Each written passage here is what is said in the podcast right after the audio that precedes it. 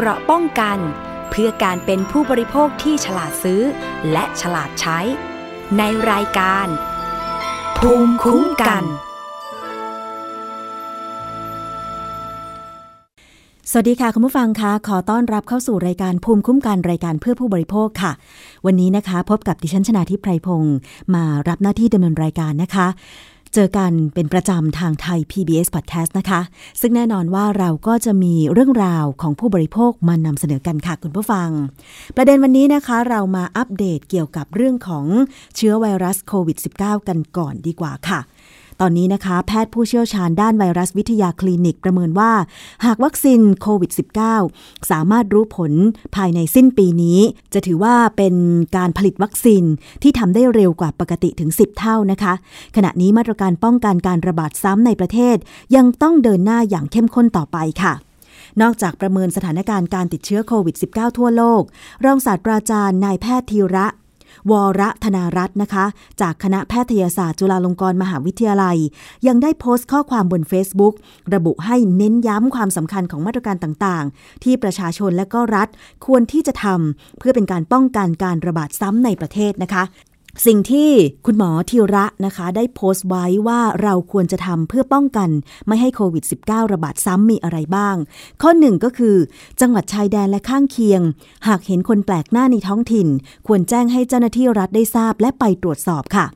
เพื่อที่ว่าจะได้เป็นการป้องปรามไม่ให้มีการลักลอบเข้าประเทศ โดยไม่ผ่านการตรวจหาเชื้อไวรัสโควิด -19 ซะก่อนนะคะ สองก็คือเจ้าของครัวเรือนรวมถึงธุรกิจห้างร้าน ทั้งขนาดเล็กขนาดใหญ่และโรงงานต่างๆ ให้ประเมินไว้ก่อนว่า แรงงานข้ามชาติที่รับเข้ามาทำงาน อาจมีการติดเชื้อโดยที่ไม่ทราบ หรือไม่มีอาการ ควรจะส่งไปตรวจคัดกรองที่สถานพยาบาลในพื้นที่ และควรใช้แรงงานที่ถูกต้องตามกฎหมายนะคะ เพราะว่าจะได้ผ่านกระบวนการ การตรวจสุขภาพที่ถูกต้องนั่นเองค่ะ 3. คือรัฐบาลควรพัฒนาระบบบริการตรวจให้ครอบคลุมทุกพื้นที่ โดยเฉพาะอย่างยิ่งในเขตเมืองของแต่ละจังหวัด และมีการและมีบริการหลากหลายรูปแบบทั้งในสถานพยาบาล รถโมบาย และจุดบริการนอกโรงพยาบาล เพื่อให้ประชาชนสามารถเข้าถึงบริการได้มากยิ่งขึ้นนะคะ โดยให้สามารถเบิกจ่ายได้จากทุกกองทุนสุขภาพ และไม่ติดเงื่อนไขว่าต้องมีอาการก่อนถึงไปตรวจนะคะ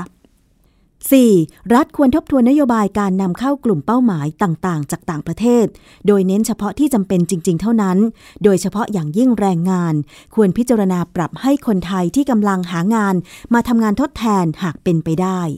5. คือสำคัญที่สุดค่ะ คุณหมอธีระบอกนะคะ คือการระงงับ ยุติหรือชะลอการวางแผนรับนักท่องเที่ยวต่างชาติเข้ามาในประเทศ สถานการณ์ระบาดรุนแรงทั่วโลกเช่นนี้จำเป็นอย่างยิ่งที่จะต้องหยุดไปก่อนอย่างน้อย 6 เดือน แล้วค่อยมาแล้วค่อยมาประเมินสถานการณ์กันอีกครั้งหนึ่งนะคะ คุณผู้ฟัง เพราะฉะนั้นเรื่องของการรับนักท่องเที่ยวต่างชาติ อาจจะต้องพิจารณากันให้รอบคอบนะคะ คุณผู้ฟัง คือในภาคเศรษฐกิจการท่องเที่ยวก็น่าเห็นใจ แต่ว่าเราต้องไม่ประมาทและต้องคิดไว้ก่อนว่าถ้าสถานการณ์ทั่วโลกเป็นแบบเนี้ยคืออเมริกาก็ยังมียอดคนติดเชื้อ เป็นหมื่นหมื่นแสนแสนคนต่อวันอะไรอย่างเงี้ยนะคะ หรือตอนนี้อินเดียเนี่ยมีผู้เสียชีวิตเป็นอันดับสองของโลกแล้วอะไรอย่างเงี้ย คือมันควรที่จะ ต้อง ประเมินสถานการณ์การรับคนต่างชาติเข้ามามาก ๆ เลยค่ะคุณผู้ฟัง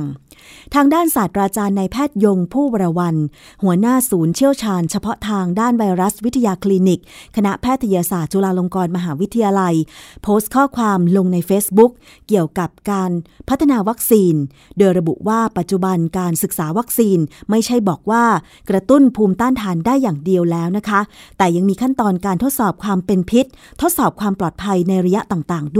้วยการศึกษาในมนุษย์นะคะ จะต้องใช้ข้อมูลพื้นฐานที่มีการทดลองอย่างดี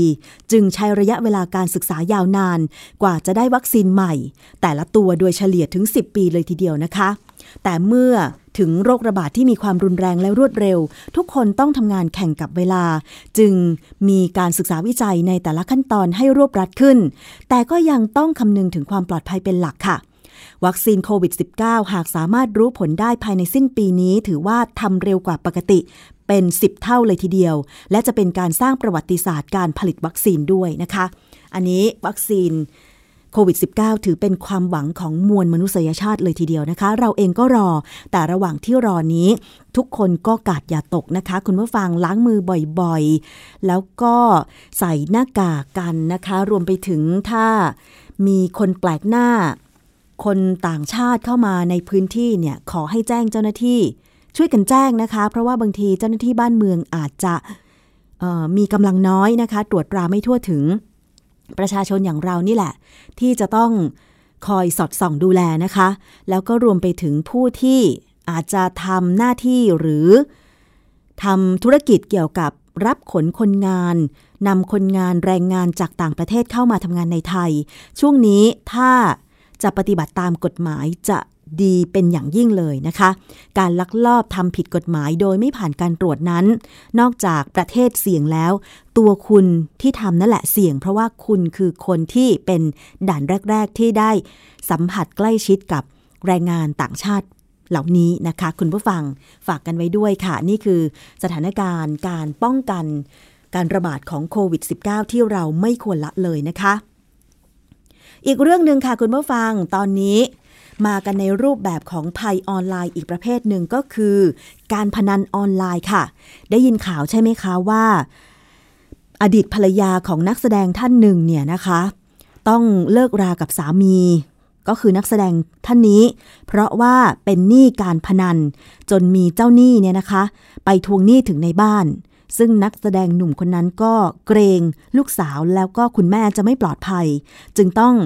ตัดปัญหาไปด้วยการหย่าแล้วก็ต้องประกาศให้สังคม ออกรายการทีวี รวมถึงโพสต์ สื่อสังคมออนไลน์ว่าได้หย่ากับคุณผู้หญิงท่านนี้แล้วนะคะ แล้วคุณผู้หญิงท่านนี้เธอก็ ออกมาแถลงข่าวยอมรับค่ะว่า เธอติดการพนันออนไลน์นะคะ เล่นเสียเป็นแสนแสนแล้วตอนนี้มีหนี้สินเนี่ยหลายล้านบาทเลยทีเดียว นี่ก็เท่ากับว่า การพนันออนไลน์มันเข้าถึงครัวเรือนแม้แต่คุณแม่บ้านเลี้ยงลูกอยู่กับบ้านเนี่ยก็ยังเปิดเล่นพนันออนไลน์ ซึ่งตอนนี้ทุกคนมีโทรศัพท์สมาร์ทโฟนใช่ไหมคะ แล้ว สามารถเข้าถึงสื่อออนไลน์ได้ง่ายมาก เพราะว่าเรามาอยู่ในยุค 4G จะเข้า 5G อยู่แล้ว เพราะฉะนั้นค่ะผู้บริโภคอย่างเราต้องรู้เท่าทัน รู้เท่าทันกลโกงของพวกมิจฉาชีพ หรือคนที่จะมาหลอกลวงเรา และรู้เท่าทันใจตัวเองนะคะ วันนี้ค่ะดิฉันจะนำ การพูดคุยกันในรายการของมูลนิธิเพื่อผู้บริโภคนะคะ เรื่องของการรู้เท่าทัน ภัยการพนันออนไลน์ค่ะ เพราะว่าตอนนี้มันมีรูปแบบใหม่ ที่อาจจะทำให้คนหลวมตัว เสียเงินเสียทองที่เก็บมาทั้งชีวิต หรือเป็นหนี้เป็นสินโดยไม่รู้ตัวก็ได้นะคะ เมื่อการพนันเป็นซีโร่ซัมเกมที่มีคนได้ก็ต้องมีคนเสีย แต่เกมวัดดวงแบบนี้เป็นไปได้ว่า คุณอาจจะเสียมากกว่าได้ บางคนสูญเงินหลักหมื่น หลักแสนหรือหลักล้านก็มี เป็นไปได้อย่างไรกันนะคะ ซึ่งคุณผู้ฟังหลายท่านก็อาจจะเคย ได้เห็นการโฆษณาเชิญชวนเล่นการพนันออนไลน์ โดยการส่งข้อความมาในโทรศัพท์มือถือของคุณก็เป็นได้ ดิฉันเองก็เคยเห็นอยู่บ่อยๆ โดยเฉพาะการเข้าไปในเว็บไซต์บางเว็บไซต์ ที่อาจจะบอกว่าให้ดาวน์โหลดฟรี แต่สิ่งที่มาฟรีนั้นเนี่ยนะคะ ก็คือการชักชวนเล่นการพนันออนไลน์ค่ะคุณผู้ฟัง เพราะฉะนั้นต้องมารู้เท่าทันกันนะคะว่าเราจะมีวิธีการสังเกต อย่างไรว่าแบบเนี้ยเป็นการพนันออนไลน์ ชักจูงเราให้เสียเงินมากกว่าได้เงินนะคะ ซึ่งการพนันออนไลน์เป็นภัยรูปแบบใหม่ค่ะคุณผู้ฟัง ทางมูลนิธิเพื่อผู้บริโภคนะคะจัดรายการรู้เท่าทันการพนันออนไลน์ค่ะ โดยมีแขกรับเชิญนะคะ ก็คือคุณธนากรคมกริตเลขาธิการมูลนิธิรณรงค์หยุดพนันนะคะ ซึ่งมาฟังกันค่ะว่า เว็บพนันที่เพิ่มมากขึ้นเนี่ยแนวโน้ม คนเล่นพนันออนไลน์ในปัจจุบันเป็นอย่างไร มันอาจต้องแยกแยกเป็นสองสองขยักนะครับหนึ่งคือถูกชวน อันนี้เยอะมากไอ้ถูกโกงเนี่ยอันนี้เป็นข้อเป็นการสงสัยใช่ไหมแต่ถูกชวนเนี่ยตอนนี้คือจำนวนจำนวนมหาศาลนะครับ คือมี มีการติดตามเฝ้าระวังสถานการณ์ของการขยายตัวของของเว็บพนันออนไลน์นะครับ โดยโดยน้องๆของสถาบันยุวทัศน์แห่งประเทศไทยเนี่ยนะครับเขารับภารกิจไปเฝ้าระวังเว็บการขยายตัวของเว็บพนันในช่วงในช่วงโควิดนะฮะเอ่อน้องๆเขาก็มีวิธีพวกเด็กเขาเกิดมากับสื่อแล้วครับอืมเราก็มีวิธีการที่จะจะเอ่อรู้ทันมันว่าต้องใช้วิธีการยังไง เพราะว่า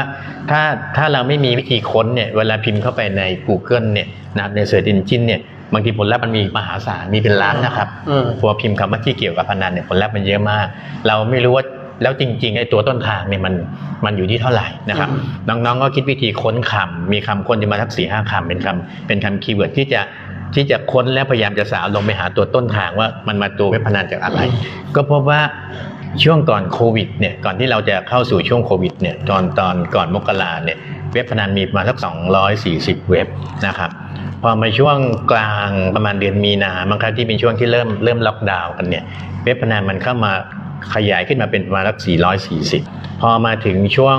ช่วงปลายมิถุนานะครับที่รัฐบาลเริ่มผ่อนคลายเนี่ยเเขาตรวจพบว่าเว็บนั้นมันกลายเป็น 500นะล่าสุดในที่ที่เขาอัปเดตล่าสุดเนี่ยคือกลายเป็น 580เพราะนั้นในเวลา 6 เดือนเนี่ยเว็บพนันมันเพิ่มขึ้นร้อยร้อยเปอร์เซ็นต์กว่านะครับอันนี้คือคือสาเหตุว่าทำไมช่วงโควิดเนี่ย ใครต่อใครได้โฆษณาเว็บพนันเข้ามาถึงในมือถือเนี่ยเต็มไปหมดนะครับเพราะเว็บเว็บนั้นมันขยายตัวได้ จริง ๆ คนที่ทำเว็บเขาบอกว่าเว็บมันสามารถจะเกิดเกิดใหม่ได้ทุกนาทีนะครับอันนี้เป็นการสำรวจแค่ช่วงเวลาหนึ่งเท่านั้นนะคะ เว็บการพนันมีเป็นร้อยๆค่ะ400 500 เว็บเลยทีเดียวนะคะ ทีนี้การที่ คนเล่นการพนันออนไลน์มากขึ้น เพราะว่าได้รับการเชิญชวนง่ายขึ้นหรือเปล่า อย่างเช่น การได้รับข้อความเชิญชวนเล่นการพนันทางโทรศัพท์มือถือ คุณสารีอองสมหวังเลขาธิการ มูลนิธิเพื่อผู้บริโภคค่ะ จะมาบอกให้ฟังว่าถ้าเราได้รับข้อความ SMS ชวนเล่นการพนันออนไลน์ เราจะทำอย่างไรดีไปฟังกันค่ะ วันดีคืนดีก็ได้รับแมสเซจเหมือนเหมือนเราได้รับแมสเซจจากเพื่อนน่ะก็คือ ผ่าน iMessage ซึ่งอันเนี้ยมันก็เป็นจุดที่บอกว่าเว็บไซต์พนันเนี่ยสามารถถึงตัวผู้บริโภคได้ง่าย ๆ เลยถูกไหมฮะ เพราะฉะนั้นแล้วไอ้ตัว iMessage เนี่ยนะพี่ก็ลองสังเกตดูว่า พอเราไปเปิดดูเนี่ย เราก็จะเห็นการชวนเลย อย่างเช่น พี่จะได้เล่นฟรี นะพี่จะได้เล่นฟรี มีอัตราพิเศษให้ แล้วก็ถ้าเป็นผู้ชายเนี่ยก็จะชอบใจเลยเพราะมีรูปอ่าผู้หญิงใช่ครับสวยๆเลยส่งมาด้วยใช่มีรูปส่งมาด้วยครับมีรูปสวยๆเลยนะฮะก็รู้สึกว่าเอออยากเข้าไปดู บางทีก็อาจจะแค่อยากเข้าไปดูเนาะแต่ว่าถ้าเอ่ออย่างเช่นของพี่เนี่ยก็ที่เป็นปรากฏเป็นข่าวกันนะว่า iMessage ส่งข้อความมาให้เนี่ยก็เราก็เดินเจ็บแบบ เรียกว่าส่งทุกสัปดาห์เอ่อบางช่วงเนี่ยส่งทุกวันนะส่งทุกวันแล้วและพอเราไปเปิดปุ๊บก็จะส่งมาถี่ขึ้น อย่างเช่น ก่อนหน้าเนี้ยพอพี่ไม่ไปเปิดปุ๊บเนี่ยมันก็หายไปพักหนึ่งนะเดือน8เนี่ยคือเดือนล่าสุดที่ส่งมาคือ 31สิงหาอ๋อแล้วก็หายไปเลย แต่ตอนเนี้ยเอ่อพอเมื่อวานไปเปิดดู มันก็กลับมาใหม่อีก วันนี้เลยมาอีกนะฮะเพราะฉะนั้นจริงๆเอ่อแล้วก็ตัวเองก็พยายามนะ แรก ๆที่เข้ามาปุ๊บเนี่ยก็คือไปทำสิ่งที่ทำก็คือ report junk ก็คือไป report ว่าอันเนี้ยที่เข้ามาเนี่ยมันเป็นขยะค่ะเนาะหรือบล็อกแต่ปรากฏว่าไม่ง่ายไม่ง่ายไม่หาย report junk เสร็จแล้วเนี่ยก็ยังไม่หายอืมก็ยังมาอีก ซึ่งก็แนะก็คือต้องเข้าไปบล็อกคนที่ส่ง แต่บล็อกคนที่ส่งแล้วเขาก็บอกว่าจะมาได้อีกเพราะว่าก็จะเปลี่ยนคนส่ง อ๋ออย่างเช่น รอบนี้พี่ป๊อกส่ง รอบหน้าตุ๊กตาส่งอย่างเงี้ยอ๋อเขาก็จะเปลี่ยนคนส่งใหม่อยู่ดี เพราะฉะนั้นพี่ก็ได้รับอยู่ดี ซึ่งจริง ๆ Apple ควรจะรับผิดชอบ เพราะว่าเดิมในอดีตถ้าเป็นเรื่องแบบนี้เนี่ยโอเปอเรเตอร์เนี่ยต้องรับผิดชอบ คือสมมติว่าเราใช้กับ d t a c AS True สามเจ้านี้ต้องรับผิดชอบ แต่ตอนขณะเนี้ยเขาไม่ได้ใช้ผ่านระบบ ของโครงข่ายโทรคมนาคมเป็นเป็นของเขาเองเหมือนระบบไลน์อย่างเงี้ยเพราะฉะนั้นเนี่ยเพียงแต่อาศัยหมายเลขโทรศัพท์มือถือของเราเท่านั้นเอง เพราะนั้นมันก็ไม่ได้ไปความมีความเกี่ยวข้องกับโอเปอเรเตอร์ในระบบโทรคมนาคม ซึ่งมันยิ่งยากซับซ้อนไปอีก แต่ก็เชื่อว่าซัมซุงนะฮะหัวเว่ย Apple ก็ต้องรับผิดชอบถูกไหมเพราะว่าคุณก็เป็นคนขายอุปกรณ์เหล่านี้ปล่อยให้มีขยะแบบเนี้ยเข้ามาได้ยังไงอย่างที่คุณสารีบอกนะคะ เราต้องบล็อกเลยว่าใครเป็นคนส่งมาให้เรา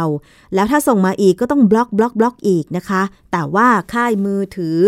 ค่ายโทรศัพท์ต่างๆ เนี่ยนะคะ จะต้องกลั่นกรองแล้วก็บล็อกก่อนไม่ใช่ว่าปล่อยให้เข้ามานะคะ ซึ่งบางที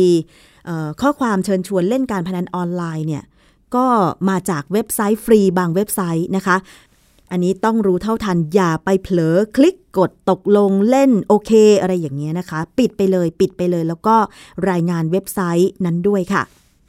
ดูรูปแบบการพนันที่ตอนนี้มีการพัฒนารูปแบบให้เล่นง่ายขึ้นนะคะ จากคุณธนากรคมกริตเลขาธิการมูลนิธิรณรงค์หยุดพนัน ซึ่งคุณธนากรบอกว่า โอกาสได้เงินจากเกมการพนันเนี่ยน้อยมากโดยเฉพาะอย่างยิ่ง เกมที่เราอาจจะเคยได้ยินชื่อ กันมาบ้างแล้วก็คือบาคาร่าเนี่ยไปฟังคุณธนากรเตือนค่ะอันเนี้เราบอกว่าเกมพนันมันก็ก็ถูกออกแบบ โดยคนที่มีความรู้มีความเชี่ยวชาญในเรื่องของการออกแบบเกม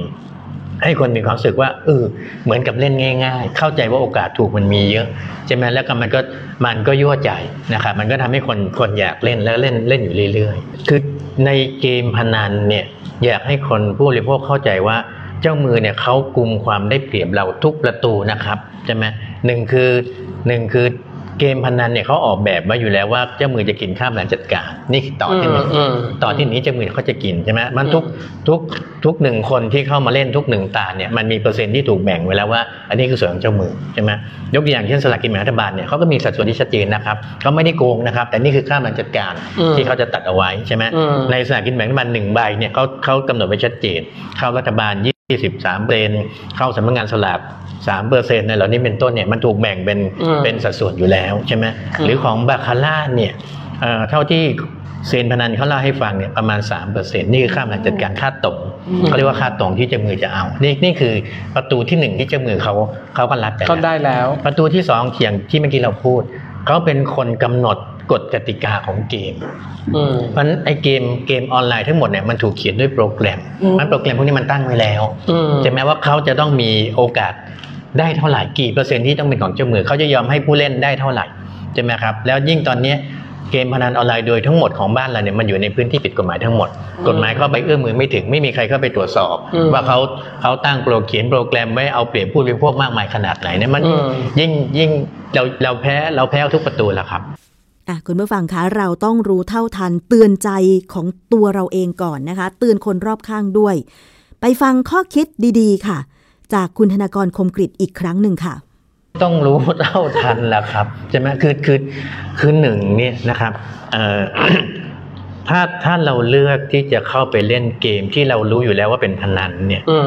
อันนี้เอ่ออันนี้อาจจะยังยังพอมีคำแนะนำอยู่บ้างใช่ไหมแต่ถ้าเราเข้าไปเล่นเกม โดยที่เราคิดว่ามันคือเกม และไม่รู้ว่าเขาแฝงเอาพนันเข้ามาอันนี้ อันนี้มันเนียนมากจนคนเล่นอาจจะไม่รู้พวกเล่นพวกเล่น ROV ทั้งหลายเนี่ยเราไม่ทันหรอกว่ามันคือเอาพนันแฝงขึ้นอยู่ในเกมใช่ไหมแต่พวกที่เลือกเข้าไปเล่นบาคาร่าเลือกเข้าไปเล่นเกมทั้งหลายเนี่ย อันนี้เออ เขาแนะนำอย่างเงี้ยคือเอาคุณชอบเล่นเนี่ยเราเราก็คงพูดพูดลำบากใช่ไหมคุณอยากเล่นนี่เป็นคนชอบเสียงเป็นคนที่มีมีบุคลิกชอบอย่างนี้ใช่ไหมแต่ว่าถ้ารู้ว่าตัวเองเล่นพนัน ขอให้วางสาภาพของพนันให้ถูกนะครับ ว่าพนันเนี่ยมันคือบันเทิง มันคือสันทนาการมันคือการเล่นเพื่อเพื่อสนุกสนุกผ่อนคลายซื้อซื้อความสนุกซื้อความล้นอะไรก็ว่าไป อย่าไปวางพนันว่าพนันคือช่องทางการทำมาหากินอาชีพการหาเงินได้ง่าย ๆ ด้วยพนันอันนี้ถ้าเราวางพนันว่าเป็นเป็นเรื่องของการหาเงินได้ง่าย ๆ อย่างกรณีภรรยาคุณสอนรามเนี่ย เข้าไปเล่นพนันด้วยเหตุผลบอกว่าเล่นเพื่อจะหาเงินมาปลดหนี้อันนี้ผิดเลยครับ เราจะหลงหลงเข้าไปในกับดักของพนันเพราะนั้นถ้าจะเล่นพนันด้วย ด้วยว่าเราซื้อความสนุก ซื้อความลุ้นเป็นแค่ชั่วครั้งชั่วคราวเนี่ย อันนี้มันจะเป็นเล่นแบบพร้อมยอมเสียก็มันก็เสียเงินซื้อตั๋วหนังซื้ออะไรพวกนี้เสียก็เสียไปก็จบใช่ไหมแต่พอเล่นว่าเล่นมาแล้วเพื่อมันคือการลงทุนมันคือการหาเงินเนี่ยเราจะไม่ยอมรับความเสีย เราจะตามเอาเงินคืนให้ได้เพราะมันคือเงินที่เราหวังว่าเราจะได้เป็นกอบเป็นกำกลับมาใช่ไหมอันนี้อันที่หนึ่งคือต้องเล่นพนันแบบวางวางมันให้ถูกใช่ไหมครับสองต้องเข้าใจว่าเราอยู่ในฝ่ายฝ่ายที่เสียเปรียบเจ้ามือตลอดเวลาอย่างที่เมื่อกี้เราพูดใช่ไหมอืมเจ้ามือเขากลุ่มความได้เปรียบเราทุกประตู ไม่ต้องพูดถึงโกงก็ได้ถึงแม้เขาไม่โกงเขาก็ได้เปรียบเราทุกประตูอยู่แล้วใช่ไหมครับ อย่างน้อยเขาก็ได้แล้วสามเปอร์เซ็นต์านะครับใช่แล้วสามเนี่ยคือคือพนันเนี่ยมันมีกับดัก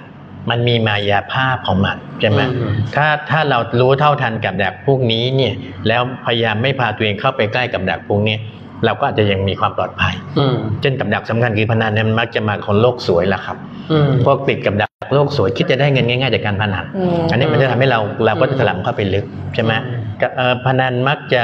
คนเล่นมักจะเป็นพวกติดกับดักมายาคติหลายอย่าง เช่น คิดว่าเอ่อเฉียดโอกาสชนะมันเฉียดแล้วแปลว่าเดี๋ยวมันจะต้องถูกใช่ไหมอืมคนแทงหวยเนี่ยครับทั้งทั้งๆที่มันไม่ถูกตัวเลขห่างไกลกันเยอะแยะ แต่ตีความว่ามันใกล้แล้ว นอกจากเราจะต้องดูแลใจของเราเองแล้วเนี่ยนะคะ คุณผู้ฟัง หน่วยงานอย่างรัฐบาลเนี่ยนะคะ จริง ๆ แล้วก็มีหน้าที่ในการกำหนดนโยบายต่างๆมากมายเลย นโยบายเรื่องของการพนันก็เช่นเดียวกันค่ะ คุณผู้ฟัง บางส่วนก็บอกว่าอยากให้รัฐเปิด เสรีเล่นการพนันตั้งให้เป็นถูกกฎหมายไปเลยนะคะ แล้วก็เก็บภาษีเข้าประเทศไปเลย แต่บางส่วนก็บอกว่าไม่เห็นด้วย เพราะว่า คนไทยยังรายได้ไม่สูงเหมือนสหรัฐอเมริกาเหมือนบางรัฐที่เขาเป็นเมืองของคาสิโนเลยอะไรอย่างเงี้ยนะคะ เพราะฉะนั้นอยากจะเสนอมุมมอง เพราะฉะนั้นไปฟังคุณสารีอองสมหวัง เลขาธิการมูลนิธิเพื่อผู้บริโภคเสนอมุมมองว่า รัฐควรจะดูแลประชาชนในเรื่องของการพนันอย่างไรไปฟังกันค่ะ รัฐบาลต้องชัดเจนว่าจะเอาอยัางไง จะเปิดเสรีไหม คือหมายถึงว่าจะให้ถูกกฎหมายไหม ซึ่งถ้าถามพี่พี่ก็ไม่สนับสนุนนะ เพราะตอนนี้ของรัฐบาลก็เยอะแยะไปหมดแล้วเนี่ย แต่แต่แต่รัฐบาลเองเนี่ยก็อาจจะต้องจัดการเหมือนอย่างที่คุณบอกว่าคุณสามารถบล็อก ISP ก็ต้องทำอย่างถึงที่สุดอะก็ดีไม่ดีอาจจะสนับสนุนกลุ่มพี่ป๊อปให้มากเนาะเออหรืออย่างเช่นเอ่อยุวทัศน์เนี่ยถ้าเป็นพี่นะอืมเป็นรัฐมนตรี ICT นะ พี่จะจ่ายเลยอืมแทนที่พี่จะไปรับจ้างบริษัทพนันโพสต์300บาทต่อวันเนี่ย กลุ่มพี่ป๊อปจ้างเลย300บาท ดูกี่เว็บไซต์ว่าไปเลยได้กี่เว็บไซต์เนี่ยใช่มันต้องมีรางวัลนำจับ มันจะถึงจะทันกันนะ อืมถูกไหมอ่า รัฐบาลรัฐบาลกระทรวงไอซีทีเนี่ยเอาเงินกองทุนกทปสเลย กองทุนคุ้มครองผู้บริโภค ซึ่งมีวัตถุประสงค์คุ้มครองผู้บริโภค สร้างความเท่าทันของผู้บริโภคเนี่ยมาสนับสนุนให้เด็กๆเนี่ยนำจับเลยอืมแล้วก็เอ่อพวก iOS Samsung พวกเนี้ยต้องรับผิดชอบมากกว่านี้ ไม่ใช่ไม่ทำอะไรเลยอะไรเงี้ยก็ในระหว่างที่ยังไม่มีความชัดเจนว่ารัฐจะ ทำอย่างไรเกี่ยวกับนโยบายเรื่องของการพนันเนี่ยนะคะ คือปิดเว็บไซต์การพนัน ก็ปิดไม่หมดค่ะ เพราะว่าปิดไปหนึ่งเว็บไซต์ก็ไปเปิดเว็บไซต์ใหม่นะคะ ซึ่งตอนนี้เราก็กำลังดูอยู่ว่ากระทรวง ICT เนี่ยจะสามารถปิดเว็บไซต์การพนันออนไลน์หลอกลวง ประชาชนได้มากน้อยขนาดไหนนั่นเอง แต่คุณผู้ฟังคะมันเสียมากกว่าได้นะคะสำหรับการพนัน เพราะว่าเขาตั้งโปรแกรมไว้แล้ว เพราะฉะนั้นอย่าหลงเชื่อไปเล่นการพนันออนไลน์เลยค่ะ หรือแม้แต่การพนันรูปแบบอื่นๆ ก็เช่นเดียวกัน อยู่ให้ห่างไว้ดีกว่านะคะ คุณผู้ฟังทีนี้มาดูเรื่องของสลากกินแบ่งรัฐบาลกันบ้างค่ะ ช่วงหลังนี้รู้สึกไหมคะว่า สลากกินแบ่งรัฐบาล มีราคาที่สูงขึ้น ไม่สามารถควบคุมได้เลยนะคะ คุณผู้ฟัง โห มันไม่ใช่ 80 บาทต่อฉบับแล้วนะคะ ตอนนี้เนี่ยไม่ต่ำกว่า 100 บาท ไม่ไม่ค่อยเห็นฉบับละ 80 บาทเลยนะคะ ซึ่งนักวิชาการมหาวิทยาลัยรังสิตค่ะเสนอสำนักงานสลากกินแบ่งรัฐบาล เปิดประมูลสัมปทานเอกชนจำหน่ายสลากกินแบ่งรัฐบาล หลังประเมินว่าการผูกขาดตลาดของสำนักงานสลาก ไม่สามารถแก้ปัญหาสลากเกินราคาได้ ขณะที่บอร์ดกองสลากนัดประชุมแก้ไขปัญหาสลากเกินราคา พร้อมพิจารณาทบทวนผู้ค้าสลากทั้งระบบใหม่ วันที่ 23 กันยายนนี้นะคะ คุณผู้ฟังอะเดี๋ยวเราจะรอดู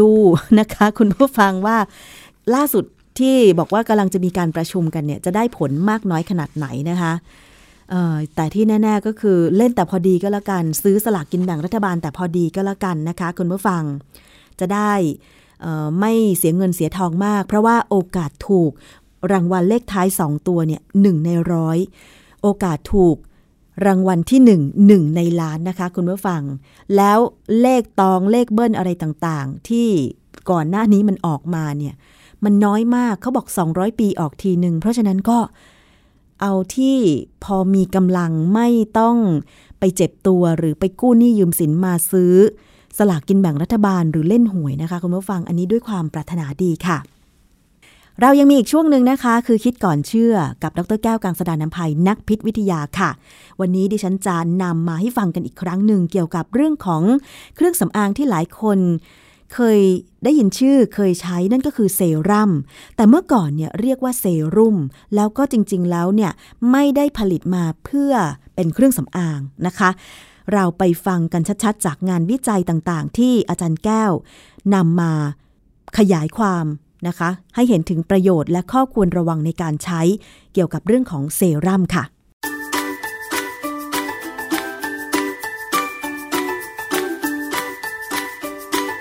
ช่วง คิดก่อนเชื่อ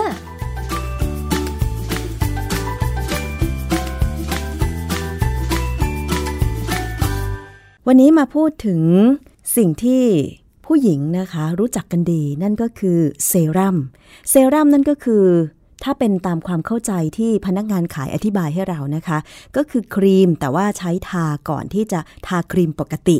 แล้วเขาก็อธิบายว่ามันซึมซาบสู่ผิวเร็วนะคะ แต่ว่าวันนี้มีอะไรเกี่ยวกับเซรั่มต้องมาถามอาจารย์แก้วค่ะ อาจารย์คะ เซรั่มที่ไม่ใช่เซรั่มในอดีตงงๆค่ะอาจารย์ คือในในความรู้สึกของผมนะ ปัจจุบันเนี่ยมันมีคำอยู่สองคำที่ผม งงมากและผมไม่เคยเรียนมาเมื่อสมัยหนุ่มๆนะค่ะคือคำว่าเซรั่มอันหนึ่งกับไฮโปอะเลอร์เจนิกสองคำเนี่ยนะค่ะวันนี้เราจะคุยเรื่องเซรั่มก่อน เพราะว่ามันเป็นคำที่ทำให้ผมสับสนในชีวิตมากทำไมคะเนื่องจากว่าเมื่อก่อนเนี่ยเวลาเราพูดถึงเซรั่มหรือเซรุ่มเนี่ยเราจะหมายถึงเซรุ่มแก้พิษงู คือผมเข้าไปดูในเว็บของรามาธิบดีเนี่ย ก็มีส่วนหนึ่งเกี่ยวกับการไอช่วยเหลือคนถูกงูกัดเนี่ยค่ะ เขาก็บอกว่าคนที่ถูกงูกัดเนี่ยต้องดำเนินการตามนี้ตามนี้นะดูว่าเป็นงูพิษไหมต้องใช้เซรุ่มแก้พิษงูแบบไหน คนโบราณเรียกว่าเซรุ่มนะซึ่งจริงๆไม่ใช่ไม่ได้อ่านว่าเซรั่มถึงจะถูกอ๋อนะทีค่ะนี้พอผ่านมานานๆกลับมาจากอเมริกา ผมก็ยังไม่ได้ยินคำนี้นะค่ะเพิ่งมาได้ยินเมื่อไม่สักสิบปีเนี่ยค่ะกว่าปีเนี่ยที่ค่ะได้ได้ยินว่าเอ้ยเขาพูดถึงเซรั่มค่ะแล้วเอามาเป็นเครื่องสำอางค่ะผมก็งงว่า เอ๊ะคำว่าเซรั่มเนี่ยค่ะ ที่เราเรียนมาเนี่ยมันคือต้องเอาเลือดมาสกัดออกมาเป็นเซรั่มไม่ใช่ ไม่ใช่อะไรที่เขาเอามาทาหน้ากันนี่อืมหรือว่าเขาจะเอาน้ำเลือดมาทาหน้ากัน ค่ะก็ติดใจมาตั้งเป็นสิบปีนะก็ค่ะยังอดทนที่จะไม่สนใจหามันเพราะว่าผมไม่เคยใช้อ่าฮะนะจนหลังๆเนี่ยก็ชักทนไม่ไหวแล้ว มันขายจังก็เลยเข้าไปดูว่าไอเซรั่มที่เขาขายทำเป็นเครื่องสำอางเนี่ยค่ะมันมันเป็นยังไง อาจารย์ มันเขียนเป็นภาษาอังกฤษตัวอักษรเหมือนกันไหม อ่านว่าเซรั่มกับเขีเซยนไหมรุ่มเนี่ยค่ะ เหมือนกันเดะเลย S E R U M เซรั่มเหมือนกันนะอืมทีนี้เข้าไปดูในวิกิพีเดีย วิกิพีเดียก็ยังโบราณถึงผมอะค่ะเขาก็พูดเหมือนกันว่า ไอเซรั่มเนี่ยก็หมายถึงโปรตีนทั้งหมดในน้ำเลือดนะ ยกเว้นไม่มีไอสารไอโปรตีนที่ช่วยในการทำให้เลือดแข็งตัว เพราะว่าเวลาเขาทำเซรั่มสำหรับฉีดให้คนเนี่ยคือ แก้พิษงูเนี่ยนะค่ะถ้ามันมีไอโปรตีนทำให้เลือดแข็งตัวเนี่ย มันใช้ไม่ได้ เพราะฉะนั้นก็จะมีกระบวนการทำซึ่งอันนี้เป็นเทคนิคของทางด้าน อย่างเราถ้าถ้าเรารู้ก็บางไทยก็มีสถานสังวภาค่ะหรือถ้าว่าถ้าเป็นต่างประเทศเนี่ยทุกประเทศเนี่ยมีมีหน่วยงานที่จะทำเซรั่มสำหรับแก้พิษงูขายนะค่ะดังนั้นสรุปเนี่ยในความรู้สึกของคนทั่วไปที่โบราณอย่างผมเนี่ยนะพวกเบบี้บูมเมอร์เนี่ยค่ะเราจะรู้ว่าเซรั่มก็คือ เอาไปสำหรับแก้พิษงู ซึ่งเดิมเนี่ยเขาจะใช้วิธีเอาพิษงูที่รีดออกมาเนี่ย แล้วไปฉีดให้ม้าค่ะ ม้ามันตัวใหญ่ มันแข็งแรง แต่ฉีดในปริมาณที่ไม่สูงเนี่ย แต่แล้วคือความที่พิษงูเนี่ย โดยหลักและตัวสารที่ทำให้เกิดการเป็นพิษเนี่ยมันเป็นโปรตีน ดังนั้นเมื่อเราฉีดโปรตีนจากงูเข้าไปในม้าเนี่ยค่ะม้าจะสร้างแอนติบอดีออกมา เพื่อต่อต้านพิษงูอือฮึนะฮะ ฉะนั้นเขาก็จะไปดูดเอาเลือดม้าออกมา ในปริมาณที่ทำให้ม้าไม่ตายนะเสร็จแล้วก็เอาเลือดเนี่ย มาสกัดไปสกัดมาก็จะได้เป็นไอเซรั่มสำหรับแก้พิษงู แต่ค่ะปรากฏว่า ผมไปเจอเครื่องสำอางยี่ห้อหนึ่งนะ ในในเน็ตเนี่ย เป็นของอังกฤษ สูตรประกอบด้วยส่วนผสมพิเศษซิน AKE ซึ่งเป็นสารสังเคราะห์ เลียนแบบพิษงู Temple Viper ไอ้ Temple Viper เนี่ยเป็นงูพิษนะค่ะที่ประเภทกัดที่ก็ตายปั๊บเลยนะโอ้ในความเข้มข้นที่เหมาะสม สารพิษนี้จะปลดปล่อยความตึงเครียดจากกล้ามเนื้อใบหน้า และการหดตัวซึ่งสร้างริ้วรอยเหี่ยวย่นค่ะคือ คือไอ้นี่เป็นเป็นเขายี่ห้อไอ้ตัวตัวเครื่องสำอางนี่ชื่อ Ball Lift Skin หมายความว่ายกกระชับผิวนะผิวหนังอะนะค่ะ อันนี้ อันนี้ทำให้นึกถึงอะไรรู้ไหมอะไรคะนึกถึงโบท็อกใช่โบท็อกนี่ยังใช้วิธี injectด้วยหมอใช่ไหมค่ะ แต่ว่าไอ้พิษงูไวเปอร์เนี่ยเขาถึงเขาจะเรียนแบบแล้วมันคล้ายๆเนี่ย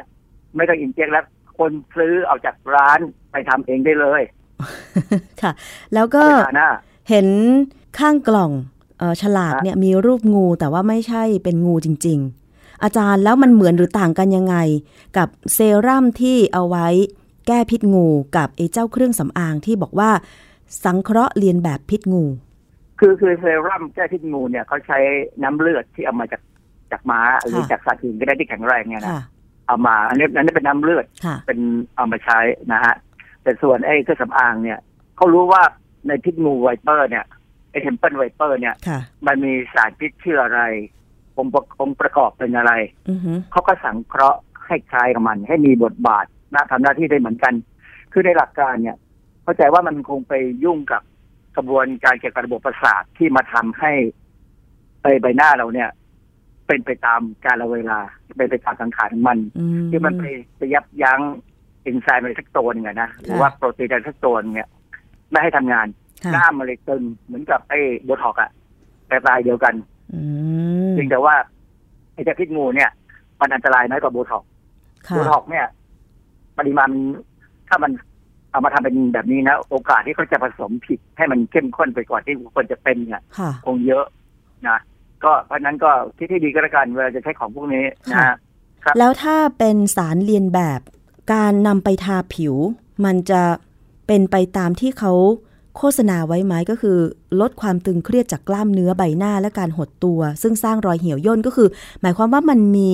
คุณสมบัติคล้ายๆ กับโบท็อกซ์แต่ว่ามันมีความสามารถในการซึมผิวไหมอาจารย์ คุณสมบัติมันเหมือนพิษงูไม่ใช่อ๋อโบท็อกอันนี้เป็นพิษงูนะคุณสมบัติเป็นพิษงูเออเหมือนพิษงูแต่ว่า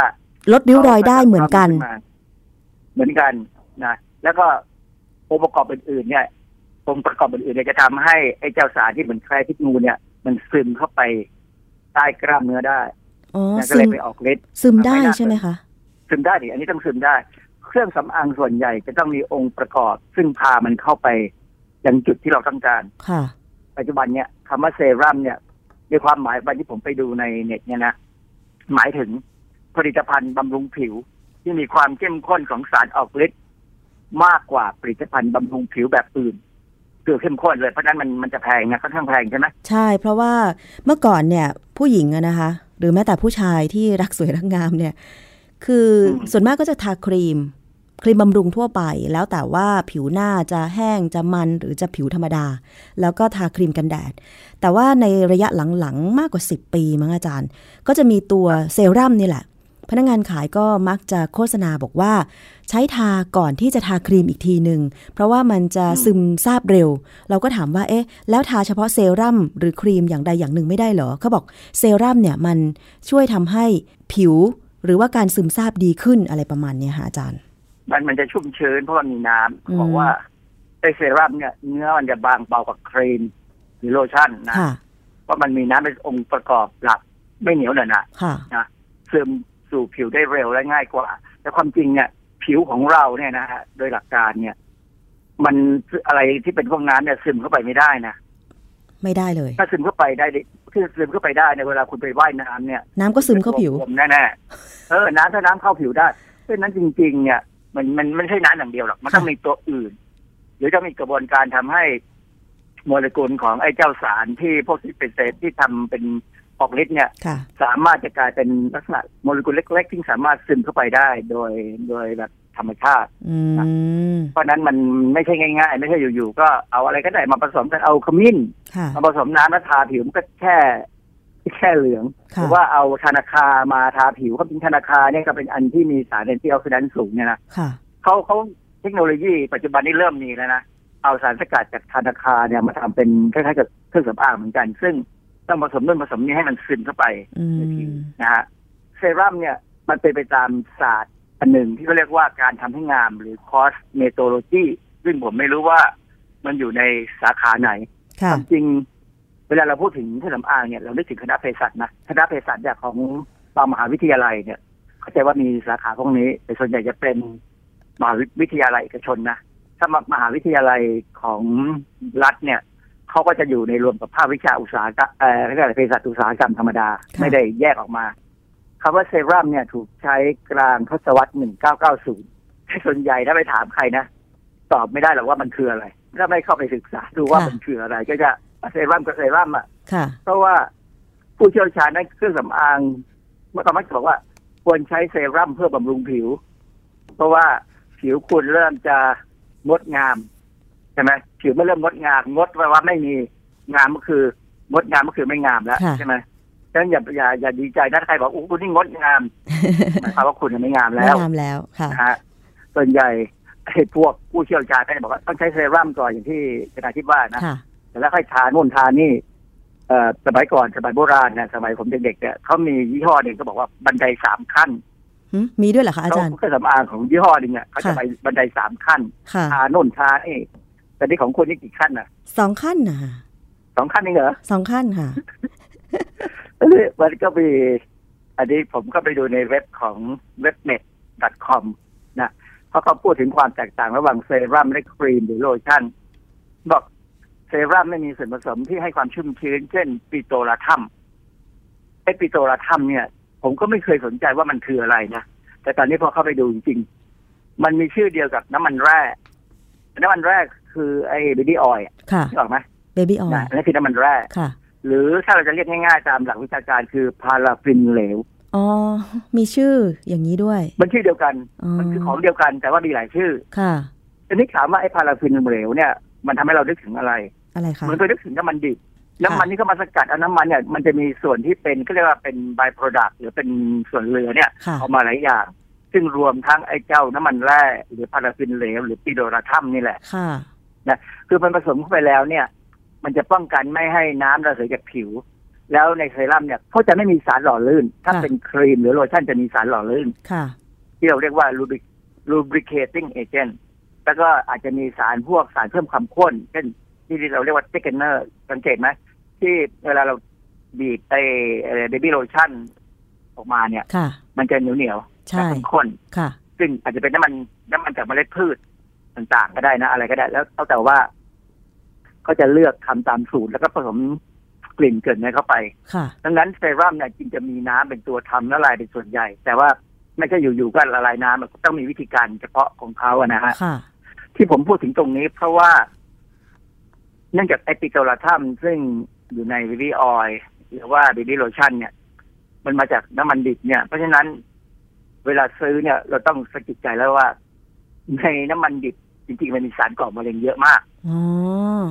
ค่ะเพราะฉะนั้นเวลาเขาสกัดได้ by-product พวกนี้ออกมาเนี่ย ก็ต้องเอาสารพิษพวกนี้ออกให้หมด ค่ะ เพราะฉะนั้นเนี่ย ผมไม่อยากพูดให้เป็นกรณีการค้านะแต่เราเราต้องเลือกผลิตภัณฑ์แล้วล่ะว่ามาจากประเทศที่เขาค่อนข้างจะ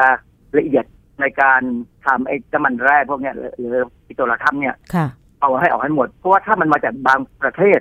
ซึ่งเราก็ค่อนข้างจะรู้ว่าเขามั่วเขาเขา เขาสับเท่าเยอะอะสินค้าจากประเทศบางประเทศซึ่งถูกมากเลยนะค่ะ แต่เขาสับเท่า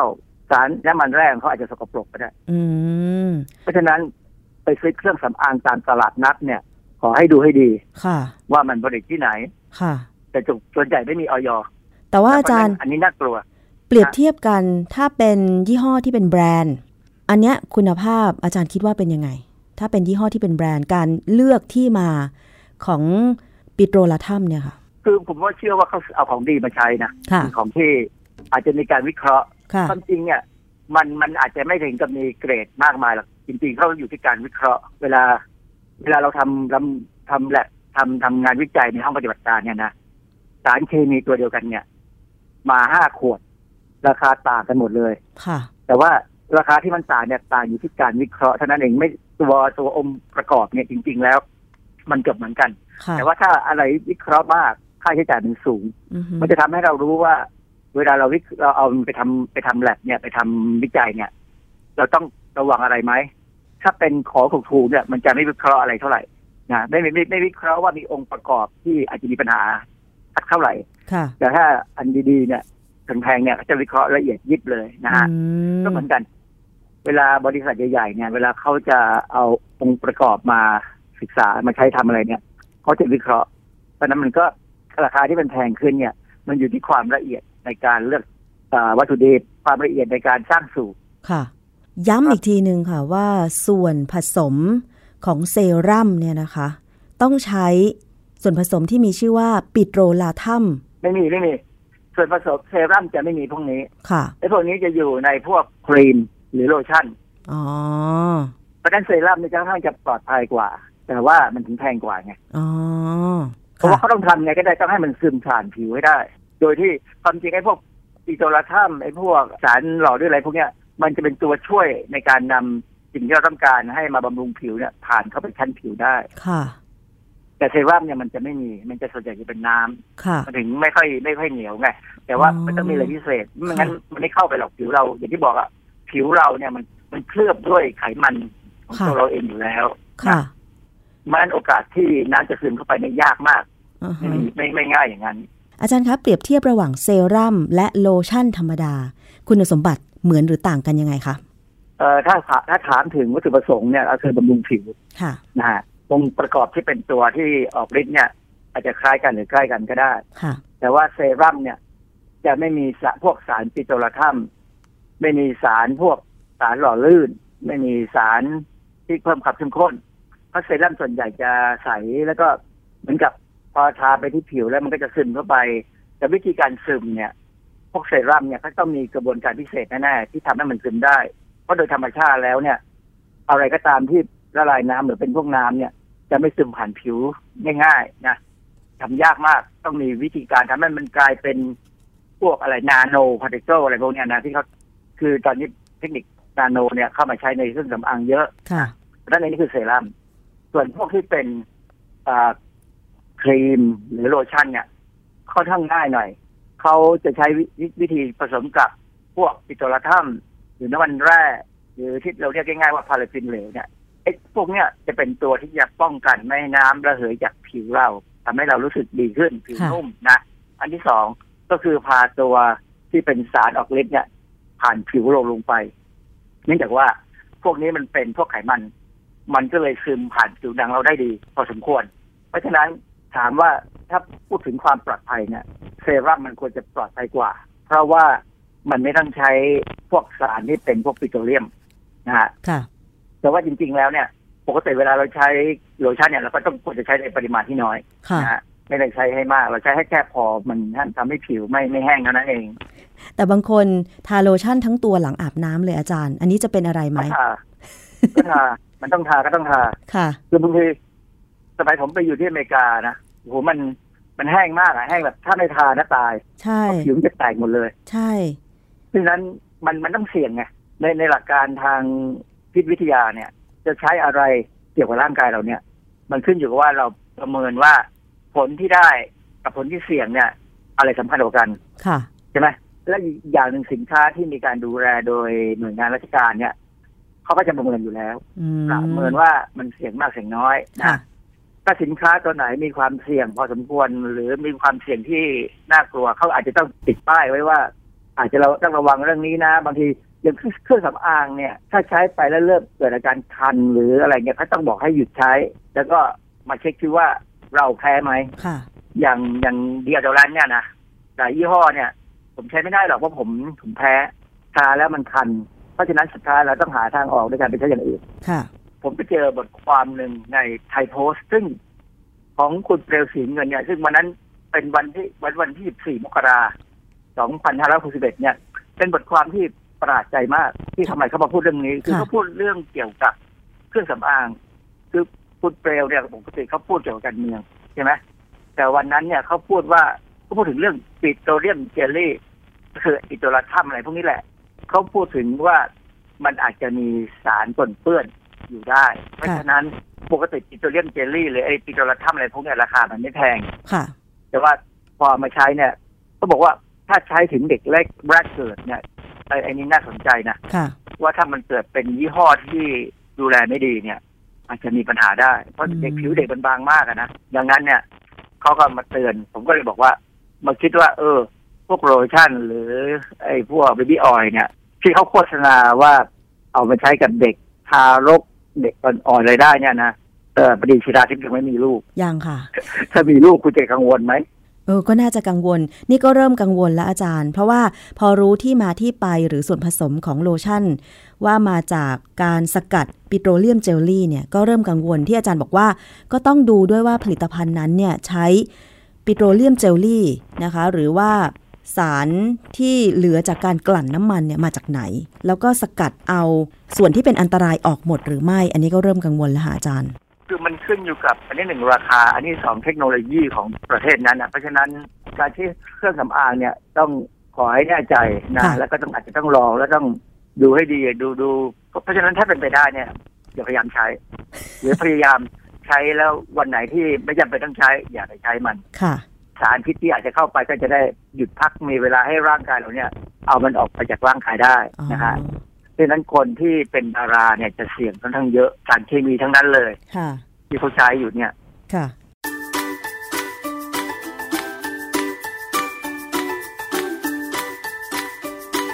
ช่วงคิดก่อนเชื่อ